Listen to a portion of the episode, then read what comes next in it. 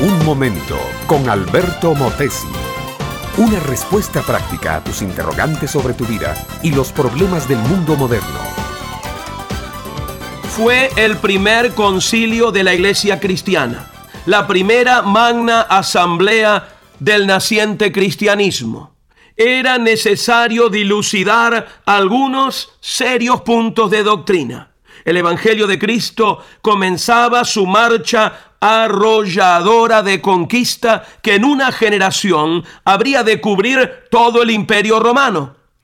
Pero también comenzaban a surgir algunos problemas. El Evangelio que predicaban los apóstoles en Jerusalén tenía un tinte más conservador, conservaba mucho de la tradición judaica. El Evangelio, como lo predicaba Pablo, el gran doctor de los gentiles, era más amplio, más liberal, más adaptado a la necesidad general de la gente. Y entonces fue necesario celebrar una asamblea en Jerusalén para considerar sobre todo el problema de la ley de Moisés.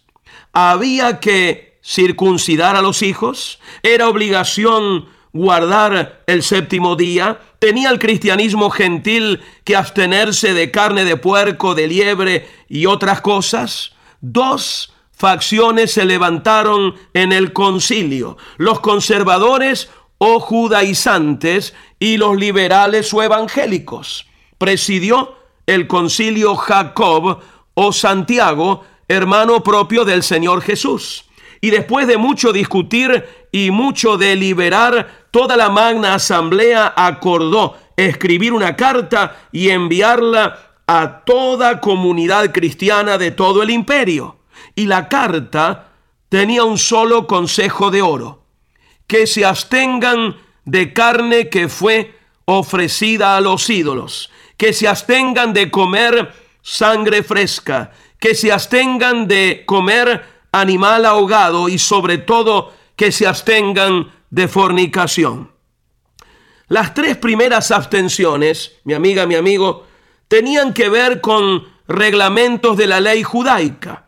Fueron una concesión al partido judaizante dentro del concilio. La cuarta es de valor universal. Se pide a los cristianos se abstengan del pecado sexual la fornicación. No se les prohíbe a los cristianos la correcta y sana relación sexual entre esposos, porque esto es algo aún mandado a hacer. Lo que se demanda es abstenerse de toda relación sexual fuera del matrimonio, porque la licencia sexual trae aparejada una larga serie de males que corrompen la persona, el matrimonio, la familia y la sociedad entera. Por la intemperancia nace la infidelidad conyugal y el matrimonio se destruye. Nacen también las enfermedades venéreas, la prostitución, el homosexualismo, el lesbianismo, la trata de blancas, la ruina lenta, tenaz de la moral de los pueblos. El cristianismo verdadero, no el falsificado, postula en el mundo una moral sexual estricta, castidad, continencia, abstinencia prematrimonial. Solo el matrimonio hecho y mantenido como Dios manda autoriza y legaliza a los ojos de Dios la relación sexual entre hombre y mujer. Es que el sexo, mi amiga, mi amigo, no es invento de Hollywood, no es el producto de la mente afiebrada de un cineasta sueco. El sexo es un don de Dios para bendición de sus hijos. Guardémoslo para el matrimonio. Vivir como Dios manda, no lo dudes ni por un momento, trae felicidad a la vida y prosperidad a la familia. Este fue Un Momento con Alberto Motesi. Escúchanos nuevamente por esta misma emisora. Educación que transforma. ¿Te quieres preparar mejor? Visita albertomotesiuniversity.com y pulsa el botón de la escuela virtual.